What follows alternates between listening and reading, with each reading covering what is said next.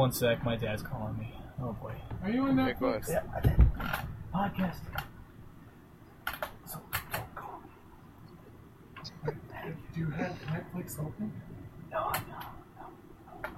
Andrew's podcasting. no. yeah. Can we edit that part out? Of course we can. Okay. Where was I? Or maybe I'll keep it in for laughs. Okay. Alright, we'll see. So, um. Podcasting. I mean, I told my whole family I was podcasting, but I guess my dad didn't know. Andrew, you're on Netflix. Get off Netflix. What are you think? I'm thinking? not on Netflix. If I was, I'd be watching Cheers right now.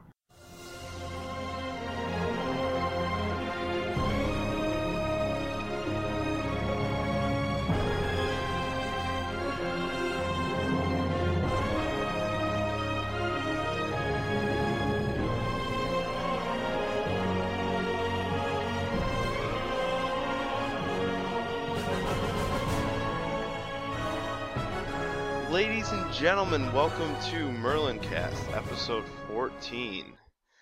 In this episode, we're covering season 2, episode 2, The Once and Future Queen. And this week it happens to be just me and Andrew. Um, the ladies were unable to be here this week. Uh, Courtney is on vacation somewhere, and Sarah is also on vacation. And I believe Courtney's going to be back next week for the podcast, and Sarah won't be back for another week. So you're going to get a man show today. Oh, yeah. You're ready? and we we got some emails from, uh, or we got an email from Sarah. We'll have to include her in this. So it looks like it's just going to be me and Andrew. My name's Aaron Millard. And my name is Andrew Braithey. With a Z. Alright. We're going to. With a Z? I don't know, I'm just being stupid. Anyway, let's go. Um. All right, so we'll start with the news here. The Comic Con um presentation has been put on YouTube by a couple different people. The trailer and the blooper reel have both been uploaded. At first, there was a a video of the trailer, and it was like this lady, or it could have been a guy, I don't know. Um, she was filming the screen and like she was like hiding on under people, like because you're not supposed to film the trailers or anything at Comic Con because they're exclusive.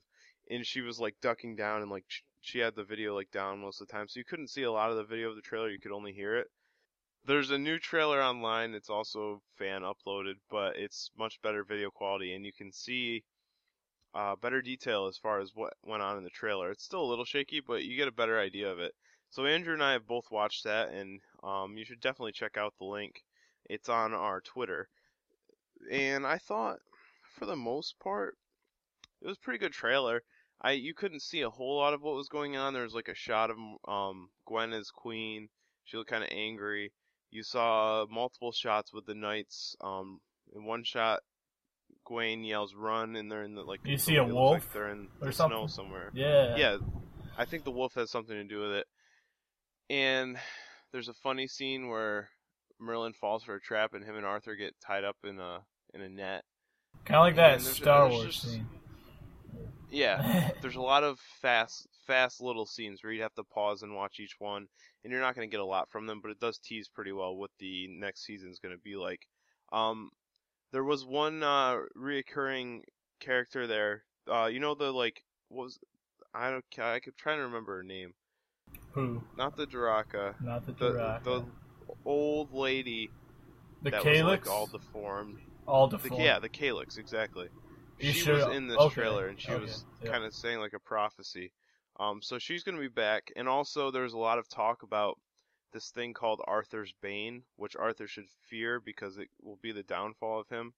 Not too sure what that is just yet, and I'm sure there'll be a lot more of that revealed once the season starts. But some interest and some interesting twists. I think you saw Uther a couple times too, and he was all gray and everything. I don't know. Yeah, Yeah, that was. and I actually just saw I saw a photo today actually um on the Merlin wiki. They have a new photo and it's in the um courtroom Arthur is standing um Actually, Andrew, if you want to go to the, just go to the main page of the Merlin wiki. The first photo you'll see on there is Arthur standing over Uther's body. It looks like Uther's like you know he's obviously dead, but maybe I don't know exactly how they're gonna spin that off. But you can see Arthur standing over Uther's body.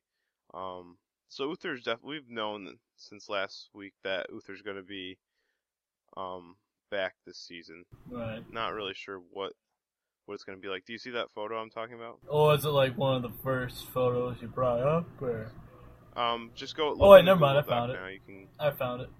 Oh, okay. It's Uther all dre- Yep. decked out in his uh, king outfit and Arthur standing. Right, Okay. and it looks similar to like a funeral or like calling hours, where, and I know back in medieval times they did have um, the dead laid out for people to pay their respects. Now this is three years later, so I'm not really sure how Uther's body's in that great a shape, but hey, you never know, I guess. They've got. Um, they so that'll some- be interesting. I don't know preservation techniques. It'll be interesting to see how they're uh, gonna spin that whole one off, but it's a good photo and it definitely teases a little bit into the next season. Yeah. Um, but Yeah. overall, that trailer got me a little excited. You know, So did the me a little more bloopers. Excited to, yeah, the bloopers as well. The blooper reel, um, it was kind of short, and a couple people weren't very happy because it contained just about all scenes with Arthur in them. And they would have liked to seen some more Merlin bloopers, but the bloopers that were in there were really funny. There was a lot of tripping and falling. Uh, in one scene, Gawain yells, um, "Run!" Mhm. Yeah, he's like, "Run!" and then Oh, everyone runs over trips. him. It- yeah, it happens like multiple times, and that was a pretty good one. And then at the end there, where Arthur's like trying to walk through those vines, and he like falls over. I That did like that one where uh, Arthur goes to pull out his sword, ends up pulling out the little dagger by accident. Yeah. Yeah. Throws that away. That was another one. Whoop. So eh, those are bloopers are always funny, and it was nice to see some. Hopefully there'll be a little bit more than that though, because that was really a short blooper reel. I thought. Oh, I'm sure they'll have more. But overall, it was interesting. Now, I have one other news piece to talk about. And I don't know a whole lot about this. I just read about it today, actually. But apparently, there's going to be a three um, part novel series that ties in with the TV show. Hmm. So I think it's basically going to be novels written, um, and it's going to follow the storyline of the show. So it won't be like any new information or anything. It's just going to be basically a book form of the TV show Merlin. And I don't know a whole lot about it yet. I just started reading about it today, but once we find out more information, we'll definitely talk about it. But that's interesting. And I don't know, do you think you would go out and buy that and read it, or oh me? what are your thoughts? Yeah. Um. Well. Yeah, if I had some spare cash, sure. I mean, I, I don't like. I don't know. It sounds pretty interesting, but uh, yeah, I yeah, I think I yeah, would. I mean, it- I mean, depending on. at the same time, if it's if it's just the same stuff as the TV show, oh yeah, that's true. I, mean, I I don't know. I think it's a good tool for like people that like to read and like people that would find the book and read it and then they'd be like, "Oh, I should check out the the TV show." Um, but I don't know how exciting it's going to be for people that have been watching the TV show all along. So we'll see how that plays out. Next, we are going to do our recap of the episode The Once and Future Queen. I will well, actually Andrew, Yeah. why don't you go ahead and start that out? Okay. Well, so basically, we uh, begin this episode with a scene.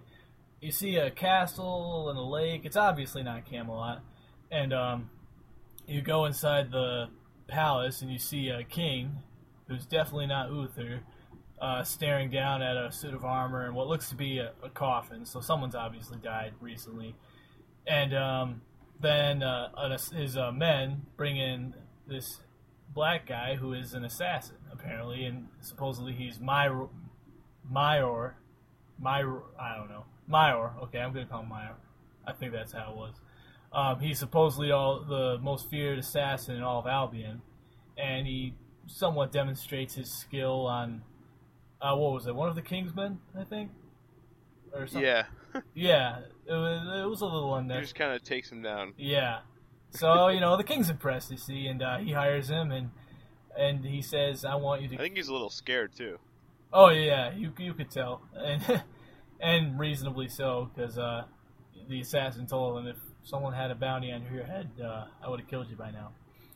And um, anyway, so he hires him. He says, "I want you to kill Arthur Pendragon because apparently Arthur killed this king's son."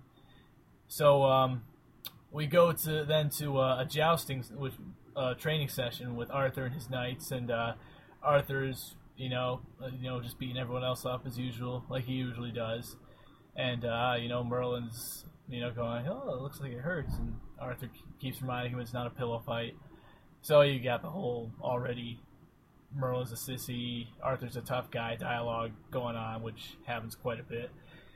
And um, then we see Arthur go against Sir Leon, and Arthur, uh, he's doing all right at first. He's on target and everything, but then Sir Leon's armor reflects the sunlight right in Arthur's face. So Arthur pulls up, and you see him kind of brace himself.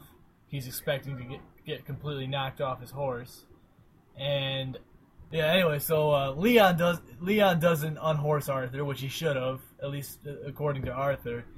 And um, so Arthur gets off his horse. He's angry, starts freaking out on Leon on the knights. He's like, you know, why didn't you, you know, you hesitated? Why'd you hesitate? And uh, Leon responds with, you know, you're the once in future. I'm sorry, you're the future king. Um, you know, I didn't want to, you know, injure you or take any of that. And he's like, if you know, if I'd been going against a different opponent, you know, maybe it would have been. So now Arthur's really angry because now he thinks that his knights have been and are right now, you know, kind of going easy on him just because he's the king. So he gives him a whole lecture on how he should be treated no like no other like every other knight. And um, then he goes into his chambers. Merlin's following him. He's freaking out. And uh, then he starts freaking out on Merlin, who's kind of telling him what he wants to hear, even though you'd think a servant would do that to their king if they wanted to keep their job. But, you know, Arthur's just in a bad mood, so what are you to do? And um, then we go to Arthur, who's having uh, dinner with Uther, and uh, Merlin's, you know, serving them. And uh, Arthur tells Uther that he's sighted a beast along uh, the border of Camelot, and the quote here is it had a body of a lion, the wings of an eagle, and the face of a bear. and Merlin starts giggling a little bit, and Uther. Total fake story. oh yeah, and um, Uther looks a little confused, uh, but he he goes ahead and tells Arthur, you know, he has to destroy it. So uh, Arthur's like, "Oh darn!" Well, I think that's because Hmm? Uther or Arthur was like, "It must be a creature of sorcery," and then Uther's like, Oh, "Oh, yeah, you better destroy right. it then." because you know you know Uther, you know can't have any sort of magic in Camelot. So anyway, so um, and then uh, Arthur's kind of cleverly planned this. So you know, oh darn, I'm gonna miss the tournament, and so uh, but yeah, obviously Uther's priorities are it's magic, it's got to go. So you know, so he he sends Arthur, he thinks to destroy it. And then Arthur, he goes and tells his knights to go to the borders without him, may, and he makes them actually swear loyalty that they won't return to. And, excuse me.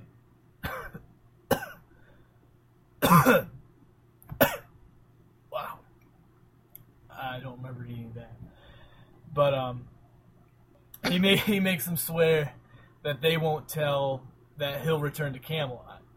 That's like a tongue twister right there, because uh, he's gonna go back obviously and joust in his own tournament without anyone knowing. And then uh, Merlin brings Arthur some of his own clothes, and uh, apparently, according to Sarah, they look very similar to Mordred's clothes, just bigger. And um, let's see. And yeah, then you have a little funny dialogue between Merlin and Arthur. So then we go to Uther, and um, he's talking uh, to the spy he has in King Odin's. So um, that's the king who obviously hired the assassin, which I forgot Right. earlier. And um, he says uh, he uh, the spy says that he's placed a bounty on Arthur's head, and sen- he's sending the assassin Maior, I think it's pronounced Maior, to kill him. And he's probably on his way to Camelot. So obviously Uther, double guard, look for the assassin. You know, standard operating procedure for assassins, I guess.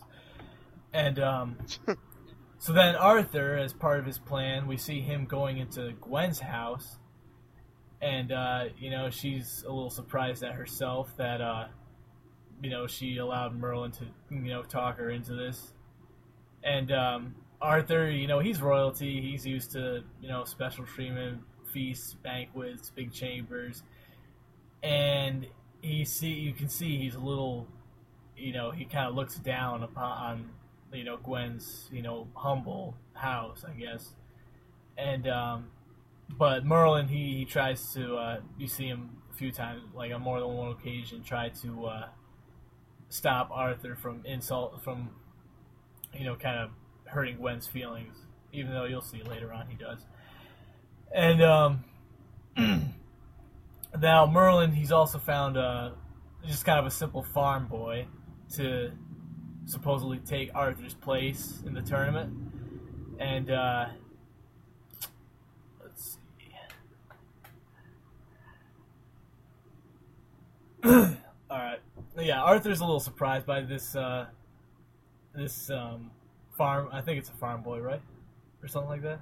Yeah, it is. Okay, yeah, and um, you know, he just kind of looks, I don't know, because this guy doesn't really look a whole lot like the knightly type per se. You know, he kind of looks a little scraggly. No, not at all. Yeah, he looks pretty scraggly. Definitely nothing really noble about him. But uh, you know, they clean him up, and uh, let's see. And he's known as, wait, what? Sir William of Day Day. That's the name they come up for him, right? Sir William Yeah. of D- Day. Gosh. Deira. You don't have to try and pronounce that. That's okay. okay. Deira. Deira, I don't know. Okay. And um, so they, they're kind of uh, trying to teach him how to act knightly, how to ride a horse, wear armor, all that stuff. Basically, all the stuff outside of actually jousting. And um, Right. then we go to guy. Then we, This is a oh, really funny scene. The guy is, looks nothing like a knight, and then they have to clean him up. And then he he does he doesn't move like a knight either. And when they try and tell him to act noble and everything, he he gets all like big. And Arthur's like, well, that's not quite right. And then Gwen and Merlin are like, yeah, yeah, it kind of is. And then and they're like, you got to talk like a knight too. And at first he doesn't do a good job, but then he's like, polish my armor, boy. And he's talking to Merlin. And then Arthur's like, that's more like it and Merlin gets mad, and I just love that scene. I thought it was really funny. Forgot about that. yeah, and um, then uh, this uh, in this in at this time too, uh, Gaius, he's kind of uh, making Merlin do extra chores, and so Merlin's not too happy about that. Between having Arthur and this farm boy telling him what to do, and then on top of that, Gaius is making him do more work. So you know, just good old Merlin working his life away.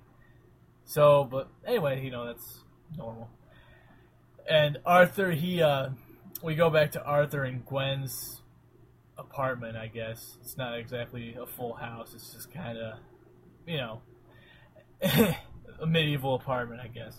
And um, Arthur, he kind of he's walking around. They're gonna, he's heading to bed, and he kind of he just kind of takes Gwen's bed, assuming it's for him. You know, not even asking. Um, you know, where would you like me to sleep? And nothing like that. He just kind of takes Gwen's bed, and Gwen's a little surprised, you see, and so she just kind of she sleeps on the floor, doesn't he? Doesn't she? Or Yeah, Yeah, just just- on the floor. yeah, and so you kind of have like a, you know, it's just kind of an awkward moment between Arthur and Guinevere because you really see the kind of royal royalty as opposed to commoner, you know, between Arthur and Gwen. So you're wondering, Right. you're kind of wondering how's this going to work between the two if they're obviously eventually to, you know, get together and be future king and queen, etc. But um, anyway, so yeah, they go to bed and we go to the assassin Mayor. He sneaks into Camelot, and he goes and uh, talks with. Uh, at first, you think it's a Camelot guard, which it is, but I guess this guy's uh, kind of a traitor, I guess. And um, Yeah. who he tells Mayor that Arthur is in fact actually still in Camelot, and he's doesn't want he doesn't want anyone to know he's still in Camelot. So I mean that seems a little confusing, but uh, you know Meyer thinks it's kind of because he knows there's an assassin coming. So um, yeah. So we go to the tournament, and uh, this William that's uh, supposedly taking Arthur's place, he's just kind of standing in for uh, you know the lineup, the ceremonial stuff. Well, Arthur's gonna do the actual jousting, so nobody knows who he is, so they won't go easy on him. And um, Gwen's watching. Arthur goes incognito, and basically, and so they begin jousting. Arthur's winning, uh, you know, round after round, and uh, Uther's really impressed, and so is Morgana. You know, there's everyone's wondering where on earth did this knight come from, but it's it's kind of funny, you know, just watching uh, this guy when uh, William's standing in. You know, he doesn't exactly know how to ride a horse, and you know, just some of the stuff he does is pretty funny, and you don't exactly expect expect that from a knight supposedly doing as well as he is. And um, then we go to Mayor, who's also watching the tournament, and uh, just kind of piecing together what's going on. And um, Arthur, he's planning to reveal his true identity towards the end because he wants, you know, everyone to realize, you know, he is the best, even if uh, some of the other knights have been going easy on him in the past. And uh, of course, he's making Merlin, you know, wash his armor, do all these different chores. Merlin's not happy, obviously. So, um, So we're you're at what? Dinner uh, now? yeah, dinner at Gwen's house. All right. So, um, yeah, she and Arthur have this little dialogue. Basically, Guinevere's curious as to why Arthur's going undercover jousting, but then having this farmer boy stand in for him because you know it kind of seems strange if if you're one of the characters in the show who doesn't understand you know what Arthur's whole plan is. And um, basically, Arthur tells her obviously what he told the knights. He doesn't want you know special treatment from them as far as jousting and fighting. He wants to actually earn you know the cha- the championship. He wants to earn you know his place as you know the best warrior in you know the fu- future king of Camelot. And um, now Arthur, he's uh, kind of making Gwen do all like all the work for him around the house. And according to Merlin, he's being kind of a prat, you know, as Merlin would say. So the next scene, Merlin is asleep on the floor. He's been tasked with lots of chores by Gaius, and he's about to scrub the leech tank, but he hasn't gotten to that yet.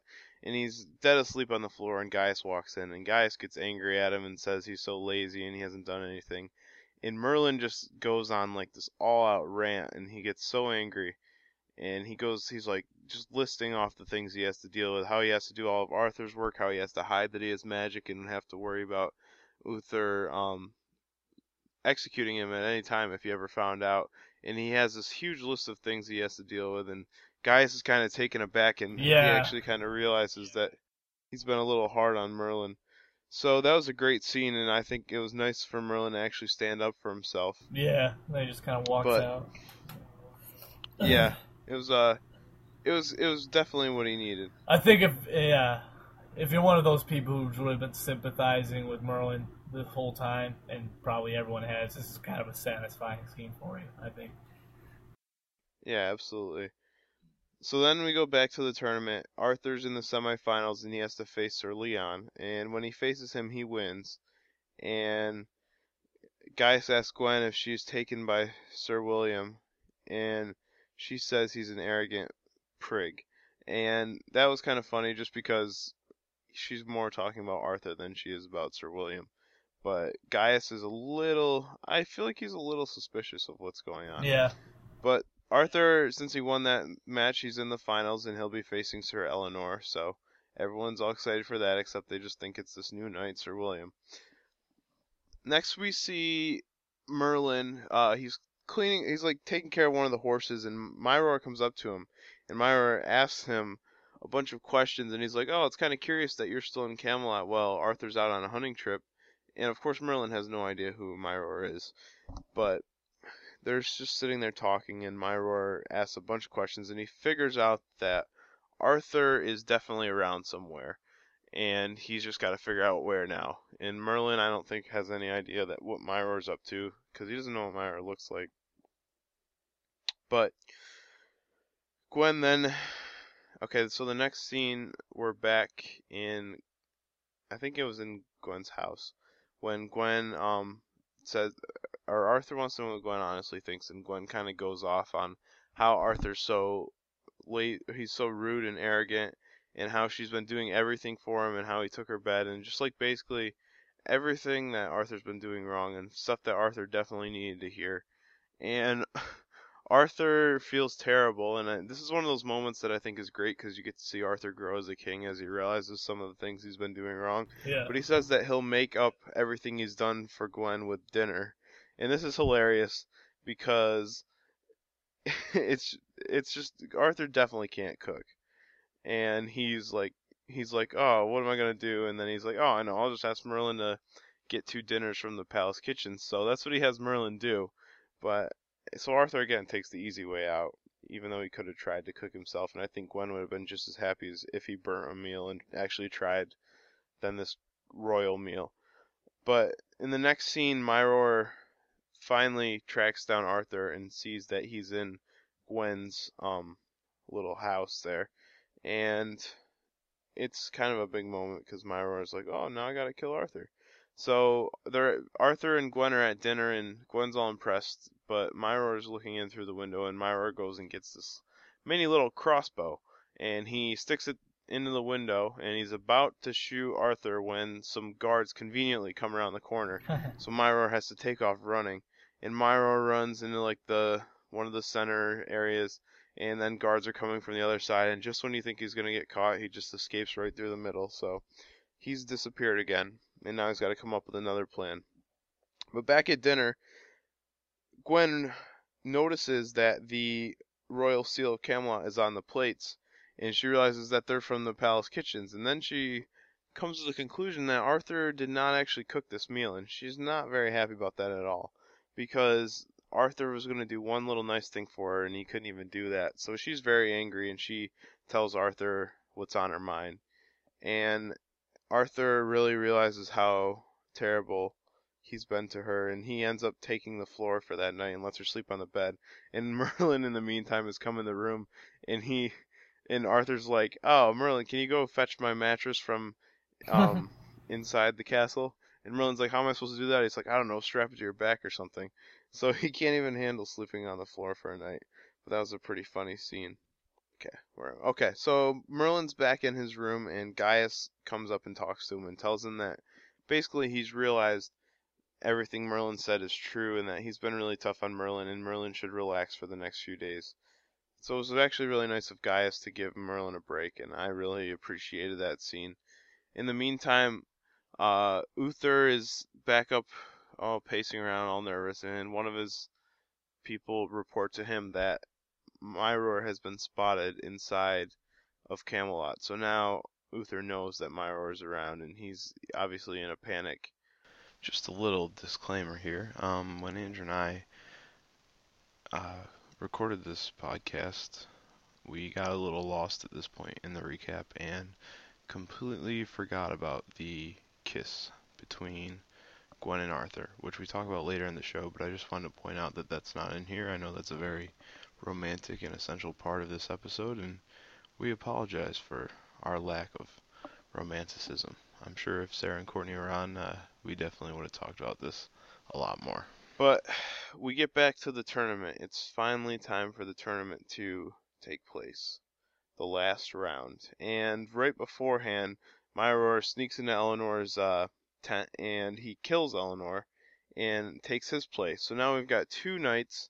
Well, I don't actually Myror's not really a knight, but we've got two people taking the place of other people. So you've got you're gonna have a match where people think this Sir William guy, who they've never heard of before, is facing off against Sir Eleanor, and neither of those people are actually who they think they are. So there's a whole lot going on inside of those helmets that no one in Camelot has any idea about.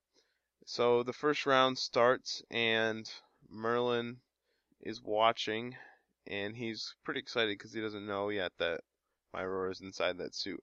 But they're they start the joust, and when they're just about to hit, Myror has this like It's a iron fist, I guess you could say, on comes the out end of his yeah, on the end of his uh, what are they called? the lance. long Lance. lances. Yeah, he has a, a iron fist on his lance, and right when he's about to hit Arthur, he hits like a button on it, and this uh, spear comes out of the end of the fist, and he pierces Arthur's armor, and Arthur's wounded. Um, but Arthur does not fall off the horse, so he's still in the match. But he is severely wounded, and he is losing a lot of blood. He's really dizzy, and they take him in the tent. And he's like, I have to keep fighting. I can't quit. And Gwen's like freaking out, and she doesn't want anything to happen. But um, Arthur insists, and he ends up going back out there for the second round. Now Merlin knows that without a doubt, Myror is going to kill Arthur if he doesn't do something. So when the next run's about to start, Arthur takes off, and he's going so slow, and he's so out of it. You can see they keep showing his eyes and how dizzy he is. Mhm. And Myror is just going full blast, and something bad's going to happen. But right at the last minute, Merlin uses his magic to knock Myror off his horse. Now, I don't know about you, but to me, if I was in the audience watching this and Myror I'd be a little like, fell suspicious. like he did, Yeah. yeah, it's not even like, and I mean Arthur still connects with him, but I mean, come on. And apparently that blast was enough to kill Myror. Um, Huh. so My- Myror falls to the ground and he's dead, and no one knows it's Myror. They still think it's Eleanor, and I guess now they're just assuming that Eleanor is dead, which hey, whatever. Um, but you get to see Gaius back in the tent examining the body, and he notices that that's definitely not Eleanor. And Merlin just kind of looks at him like, "Oh, I don't know what happened," but it's pretty. It's a pretty funny scene. yeah.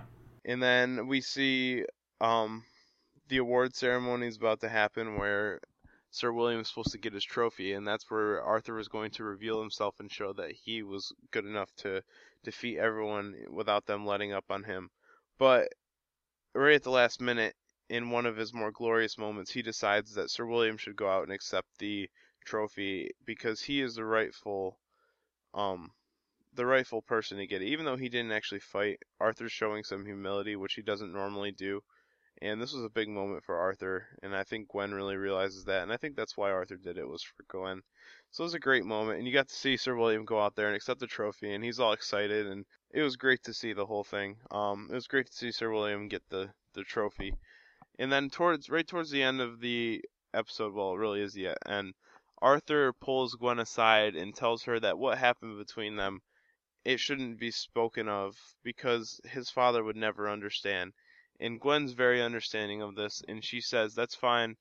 Um, perhaps when you're king in the future, things will be different and we will have our chance together. So, little fo- foreshadowing there. Yeah. But overall, yeah, it was a great episode. And that's that's really the end of it. So we'll do our ratings. I'll go first. I thought this episode was really good. I enjoyed all the tournament action in it, and I really loved some of those um, early season episodes where there was tournaments. There was a um, Yeah. Like. there's a bunch Action. of tournaments. Yeah. And uh, th- the last season, at least, there really wasn't anything of that nature, which I was kind of bummed about because these episodes are great because it brought together knights from all over different kingdoms, and it was really had a it had a good medieval feel to it. So yeah. these was this was one of my um more favorite episodes, and I'd probably rate it like a 9.3 or 4 because it had lots of action. It had the most important kiss in. Oh my gosh! You know what I just realized? I skipped. I skipped the kiss scene. The most important scene. Well, that's kind when you of know to be expected because we're both dudes. Yeah, for real. Leave it up to two guys to forget that. I better. All right, I'm gonna go back. Rewind here. So the next morning after Arthur takes the bed, he's about to go and joust in the tournament. And beforehand, Gwen's like, "I have something for you." She gives him like this white cloth, and she wants him to wear it for luck in the tournament. And you have this very romantic scene. You don't know what's gonna happen, but they're both staring into each other's eyes. I'm gonna talk about this very romantically, just to prove Sarah wrong in that two guys can handle the romance in this episode. Oh, yeah. So, I'm just kidding. um, there's a very, very dramatic stare for the two of them, and then Arthur goes in for the kiss, and you have this very romantic kiss where they sit there lip locked for a good 30 seconds, and you can just see all the great romance, and it's it's big because Arthur's the king, and Gwen is just a servant at this point, and that's huge for a king to do something like this. It's a huge moment. It's very romantic, and it's something that a lot of people have been waiting for, and some people probably didn't expect. But there'll be many more kisses to come. So overall, a very important scene. I'm very sorry that I forgot about that earlier, and I can't wait to hear what Sarah has to say about that. But um, I don't think we're gonna hear the end. Anyway. no, I'm just Yeah. kidding. Um, yeah. it that was a huge huge moment and probably one of my favorite parts of the episode. My other favorite part was when they were um preparing Sir William for the fight because he he had no idea how to act and it was so funny to see them try and coach him into being a proper knight. So that was probably my favorite scene. And my favorite actor was definitely um Alex Price who played Sir William just because he did a great job of acting like he had no idea what was going on and and he was really good at turning into a proper knight and it was just really funny scenes with him in there and it was nice to see a outside character do such a great job. So Yeah. Andrew, what were your thoughts? I'd say I'd give it about nine point five because I mean it was really nice, like to actually see some jousting, some like different knights, armor, all that good stuff. So I mean, it's definitely what you hope for in an episode of a medieval show. And you know, it's kind of a coincidence. You know, that last episode we did had knights and fighting and tournaments, and I, I don't know. I'm seeing I'm seeing a pattern here. But um, yeah, so definitely a nine point five. Um, I'd say my favorite scene. Uh, let's see, probably the uh, the very end when Sir William's receiving his trophy. Because I mean, a you know it's nice to see Arthur show a little humility. You know, for for one thing, and I think that's something a lot of people can just average people can relate to.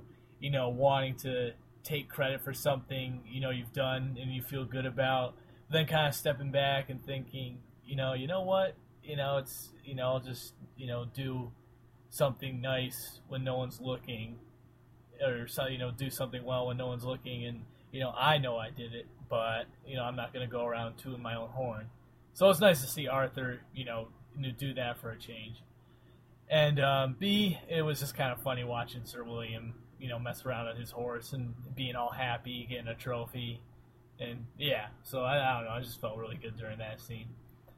And um, Absolutely. yeah so that's and I'd say uh, best act actress in this case I'd say Angel Coulby wait one sec let me make sure I pronounce An- Angel Coulby?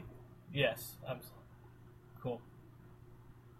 I'm terrible with names but yeah so I'm just gonna say Angel. I'd say she did a really good job between, um, you know, just kind of playing the reluctant host for Arthur, and kind of well, actually, both her and Colin Morgan kind of when you had Merlin and Guinevere, you know, both kind both kind of expressing themselves as to you know their roles as servants and you know com- commoners. You know how they're always you know serving you know the royalty Arthur, you know, that sort of thing. It's kind of good to see them just kind of express themselves and how they feel, you know, for a change.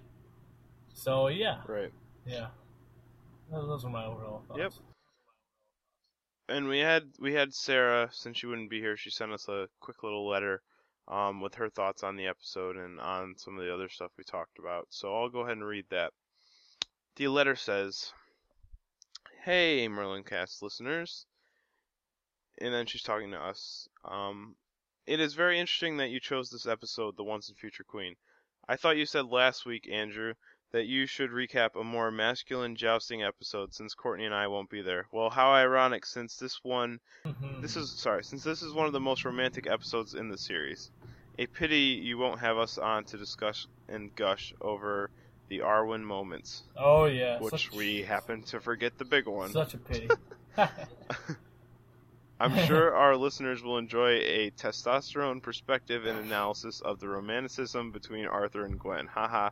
I can imagine it being very dry with a lot of ums, ams, and uhs. Well, thanks a lot for that, Sarah. That being said, my rating for this episode is a 9.8. Ooh. I adored this episode watching it the first time, and I still adore it today. I thought the screenplay was written extremely well, the acting also quite good. I enjoy all the jousting and action. I thought it was done very well. These shots, when the knights fell, were artfully shot and done extremely well. Overall, this episode was an all around medieval episode. You have the knights fighting for honor, a sinister scheme with many inside help in double crossing, and the knight winning the fair hand uh, winning the hand of the fair lady. All done very well. This was something I was going to mention last episode but didn't get to. Aaron, parentheses, just kidding, as all is forgiven. But for some reason, I feel as if season 4 went a little backwards as far as writing and content goes. Just being reminded of all the fighting scenes between the knights, the jousting, the witty dialogue, where every line is not wasted. I look at season 4 and kind of wonder what happened. Maybe it's just me, but I honestly love season 1, 2, and 3 a lot more than I like season 4. And I, I would definitely agree on that one. I don't know Yeah. about you. I'd say so. Perhaps it's because each of the episodes were lighter and more playful than they are now. Who knows? But rewatching the earlier seasons just remind me of how much I love Merlin and why I love it. It is in many ways a classic medieval story with not as much drama. My favorite actor is Alex Price, who played William. Great choice, Sarah. He did a fantastic job playing this geeky farmer and then switching to a knight. Although he said very little, his facial expressions were priceless and timed perfectly. My second would be Colin Morgan. His timing is amazing. My favorite line from him Gwen says you're cooking, and he says that kind of sarcastically, so it's pretty funny. Favorite scene when Colin has an outbreak in front of Gaius and yells at him about how much pressure he is under. Yeah, and I really like that scene too, and uh, Merlin made some great points Oh yeah. to answer the Twitter questions as well, which I have a couple Twitter questions we're going to discuss. Um, one of them I asked was if uh, or uh, if there's one character in the past seasons that you wish wouldn't have died, who would it be? And Sarah says, I think Freya should not have died. At least she was the one I felt the most upset by dying. Merlin had finally found someone magical in his life, even though she was cursed. The storyline was so beautiful and you could finally see Colin giddy and happy to do things for her. I really wish she hadn't died, but I understand why. Someone needed to give Excalibur to Merlin. Another question I asked was, who would I like, or who would you like to see end up together, um, in Merlin? And Sarah's response is Morgana and Merlin, of course. I wish they could have taken that relationship in that direction in the first and second season.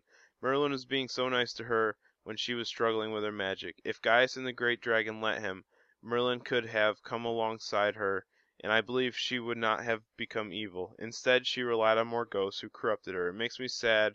While I understand Merlin, the Merthur-ship wanting to be a romantic one, I feel a little cheated by that. I really love their bromance. In fact, I love all bromances, really. I wish that they didn't have to taint every good friendship, even between girls and guys, with the idea of having a relationship out of it.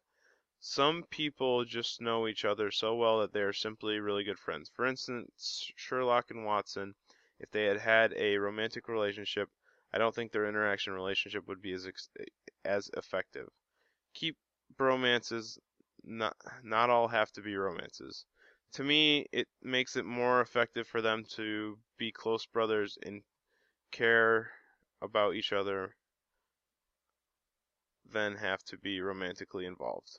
And she's speaking about um I'll talk about this a little later actually, but we had some people say that they want Merlin and Arthur to be in a relationship together. What? Um so Huh. all right, have fun. Hope this helps and wasn't too long. so thank you for that, Sarah. Megan. There's your little ounce of Sarah for the week since she wasn't able to be here. And Courtney, um, she's kind of gone away from her computer, so she didn't get a chance to send us anything, which is fine. Yeah. We'll hear from her next week. And then we also had um, Regina Davis email in to us. She's a Merlin Cast fan, and she had some comments about the episode.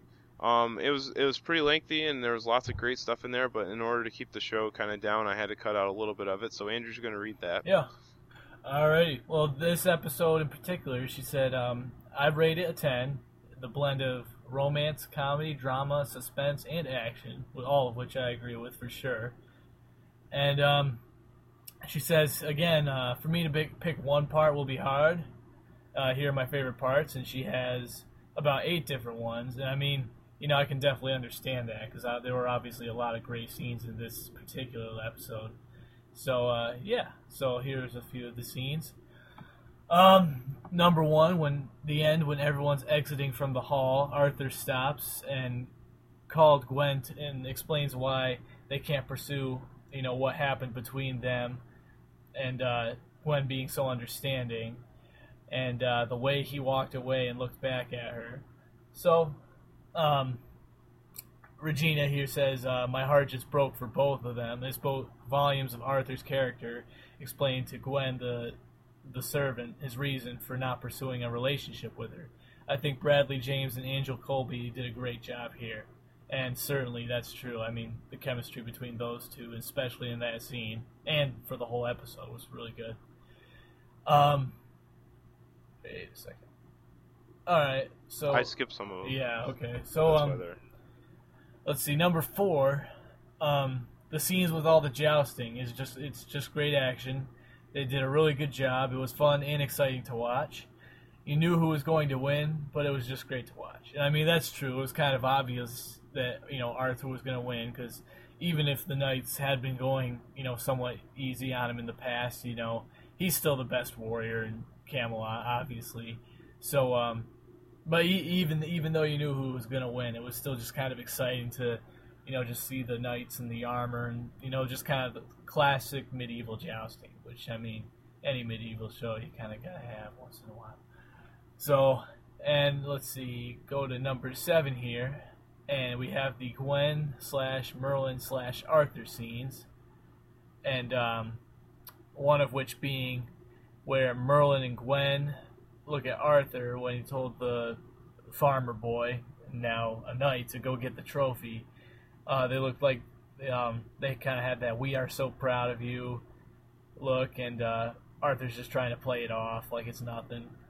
So yeah, I mean, and we've already discussed that scene. So yeah, very good Yeah. scene.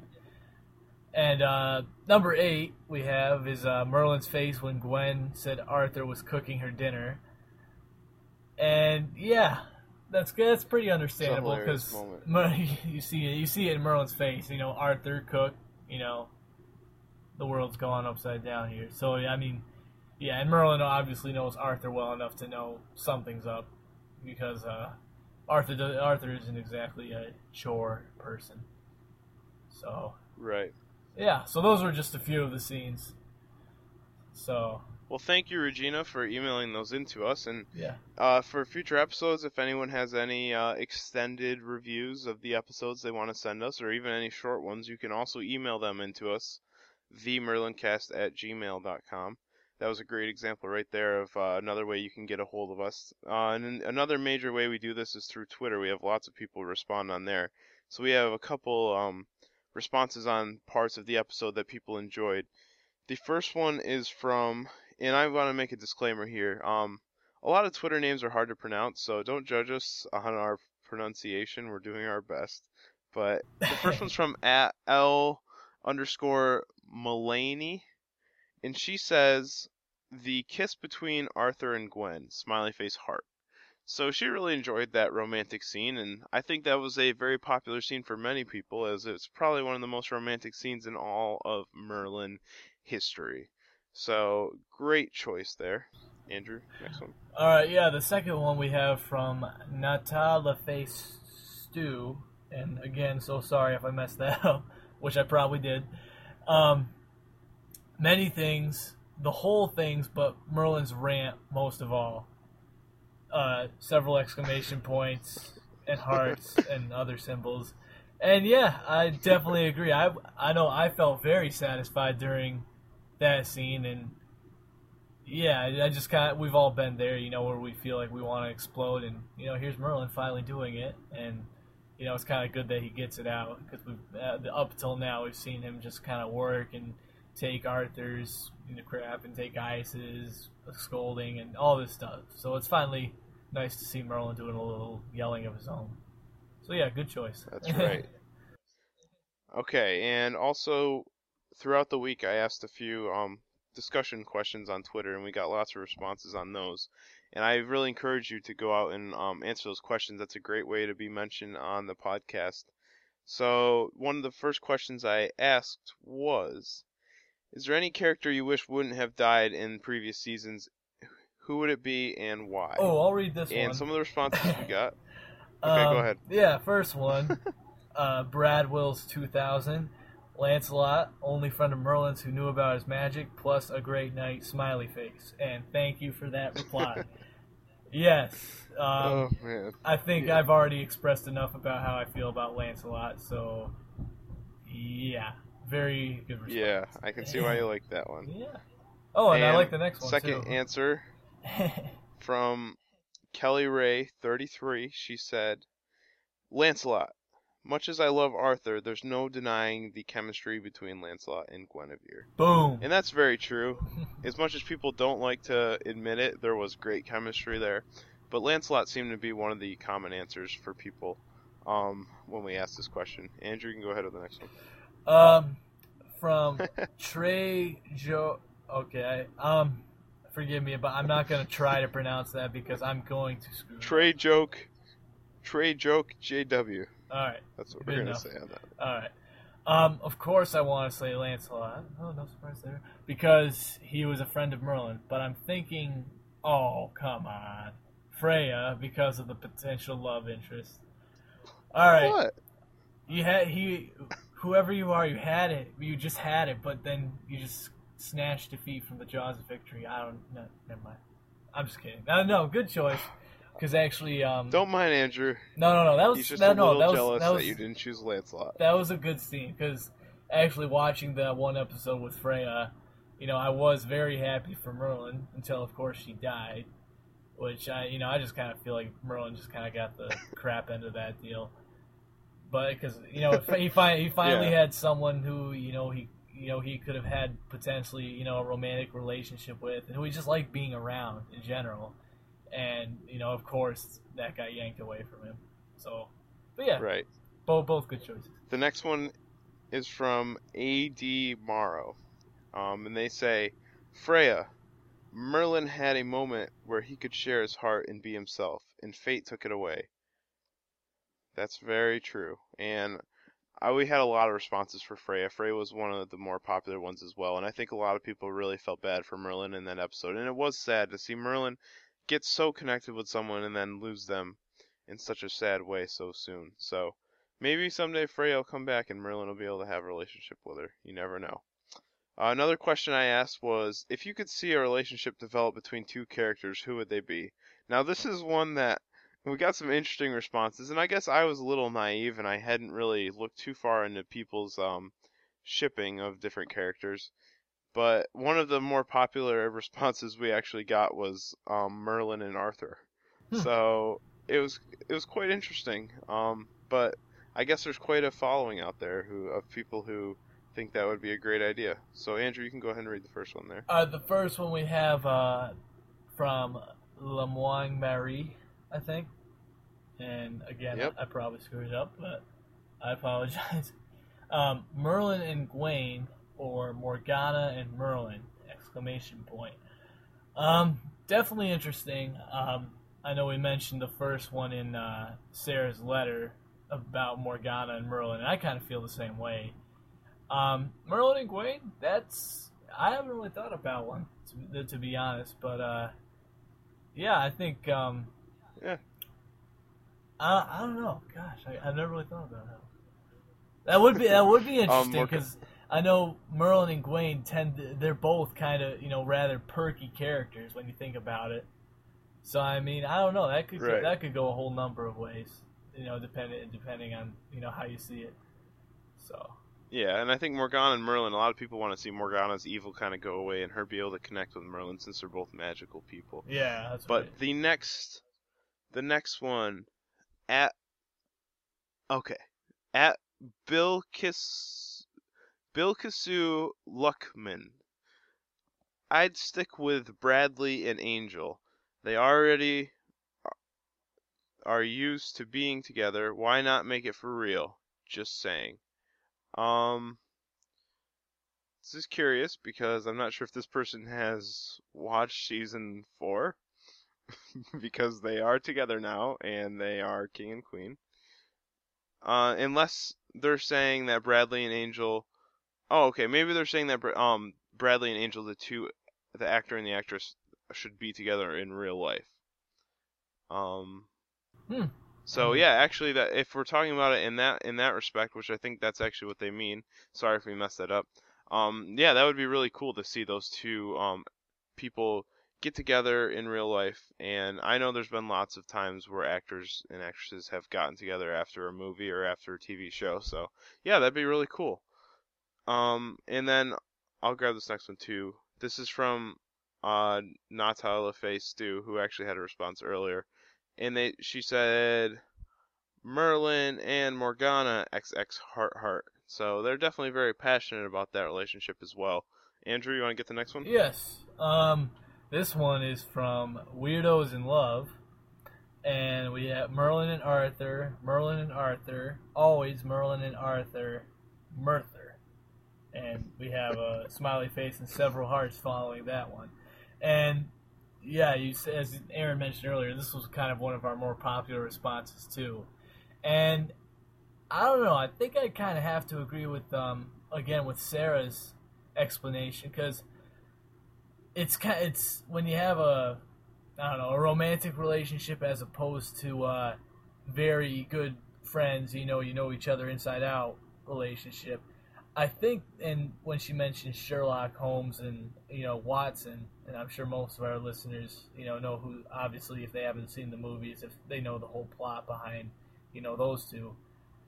You know, it's kind of, I don't know. I'd, I'd say it's more of a dynamic duo type thing rather than like a romantic type thing. Plus, you already have Arthur now as the king, and uh, excuse me, Gwen is his queen. So you already have that relationship developing. So I mean, that doesn't exactly leave Arthur a whole lot of room to develop too many more. Right. Yeah. So. And I Yeah. I think that's more of just like something people wish they could see like in their imagination because I you know you know it wouldn't really work out too well with the whole plot of the show, but um I think it's just more of a fantasy for some people. So Right. hey, it's an interesting one at least. It is. Um, the next one we have is at Faye Peroni. I'm gonna guess. Um, they said Merlin and Mithian, which hey, that's a that's a new one. Um, a good one, Mithian was the princess who's going to marry Arthur, um, in series four, and she was a really attractive girl, and that would be really interesting to see the two of them together.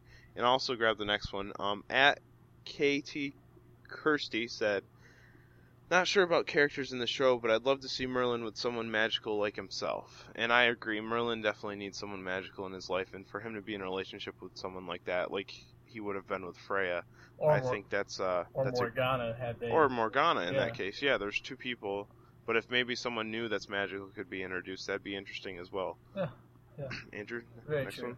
Uh, next one we have uh, at Yukin Flake. I think that's it. Um, Yep. I would say Merlin and Freya, except that he can't have a good relationship with the Lady of the Lake, but they were beautiful, and yes, they were.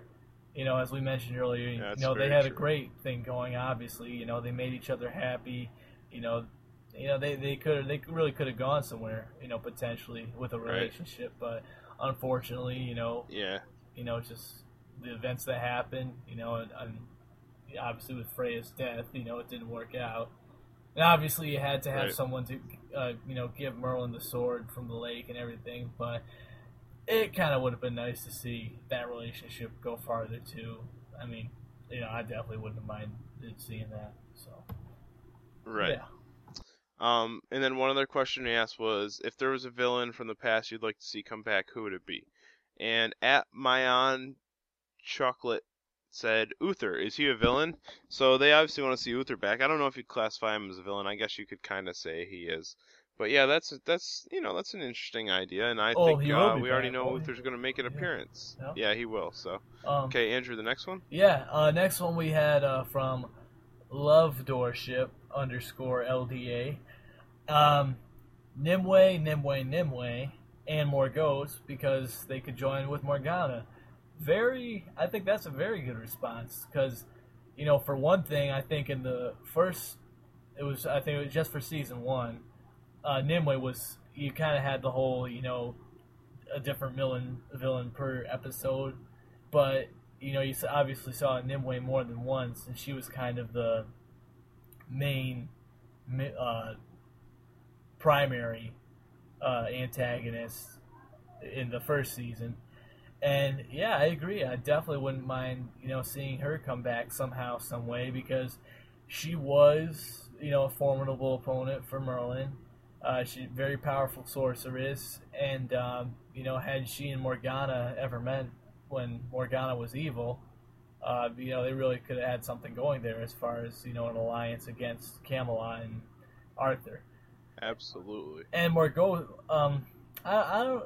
I think uh, I liked the idea of Nimue better than Morgause because I don't know. You just you only had recently, like last season, recently Morgause dying, and um, you know just kind of the whole thing where Morgana had to you know kill her own sister, if you want to use that term.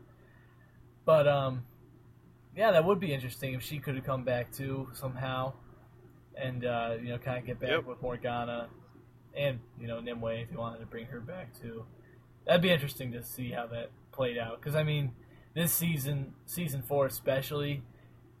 I mean, I know in the first two se- the first few seasons you kind of got tired of having like a different villain every episode type thing, but at the same time you don't want just one villain the whole time with no one else.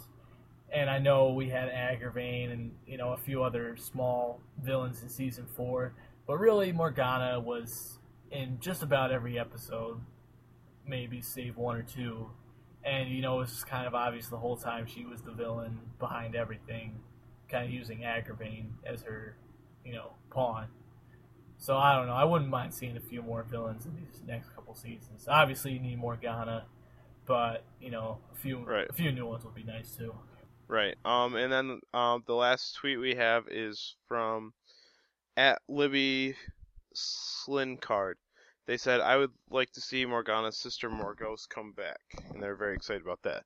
Um, and we have already discussed that a little bit, but yeah, that'd be interesting. And I say, I think the three of them, Morgause, Morgana, and Nimue together would be a deadly combination. Certainly. So um, that's another curious one. But thank you everyone for all the responses. Uh, it's always great to hear from everyone, and we'll continue to ask questions. Be sure to respond, and you can ever, if you ever have a um a thought about an episode or about anything, go ahead and tweet it at us, and perhaps we'll mention you on the show. Um, to wrap things up, we just want to remind you of our social networks. We've already mentioned our Twitter multiple times. Um, if you look up at Merlin underscore cast, you will find our Twitter page, and we're actually up to like 850 followers now, which is huge. The Merlin Cast fandom is growing, and we're very happy about that. Um, on there, you can read our tweets. We tweet all sorts of news, and we keep up to date, and we love to respond to people. And if you tweet at us, there's a good chance we'll respond to you. So be sure to get on there and um, get in contact with us, or at least follow us and get to know us a little bit. Also, you can check out our Facebook. You just search Merlincast in the search bar on Facebook. That's another simple one, and you can like us on there, or um, you can comment, whatever you'd like. We love to hear your feedback. You can visit our website, which is uh, merlincast.blogspot.com, and it's pretty simple web address, but you go there, and that has all our episodes. You can download our episodes off that page. You can read up on who we are. We have a About the Merlin Casters page, and you can find our Twitter on there as well, and our RSS feed. So that's a great page for all sorts of Merlin Cast resources. Uh, the other way to get our episodes is by going on iTunes and subscribing to us. We've had lots of people do that lately, and one thing I really have been pushing and I'd really like to encourage is for you to rate and review us on iTunes. Um, lots of people look at our page and they like to read uh, what the show's about, and they also like to see what people's feedback is on the show. So if you really love this show and you really enjoy it, be sure to get on there and uh, give us a good rating. And and if you don't like the show, which I hope you don't, uh, actually, I mean, which I hope you do. I which I I hope you do like the show. Um, that's fine too. You can give us uh, a four stars out of five. but um, yeah, we just want to hear some feedback, and it's great to see people's feedback up on the page. We have a few reviews on there right now. So be sure to do that as well. And the last thing you can do is always email us, um, themerlincast at gmail.com. And if you email us, we will be sure to respond to you. You can send us anything. You can ask us any question you want, any comment you want. Um, that's a very open email, and we love to hear your responses, and I'd really encourage you to do that. Uh, I think that's it. It's been a great episode. Next week, Courtney should be back, and then the week after that, I believe Sarah will be back as well. So we're building our way back up to full strength. Uh, Andrew and I apologize for skipping the kiss between Gwen and Arthur. I know that's a huge part, and um, I'm sure we'll hear about it. oh yeah. At least I remembered in the end. Um, but yeah, I think that's about it. My name's Aaron Millard. My name's Andrew Bracy. Okay, tune in next time for episode 15. I'm not sure which episode we'll be covering yet, but I'll be sure to announce it on Twitter. Goodbye. Goodbye.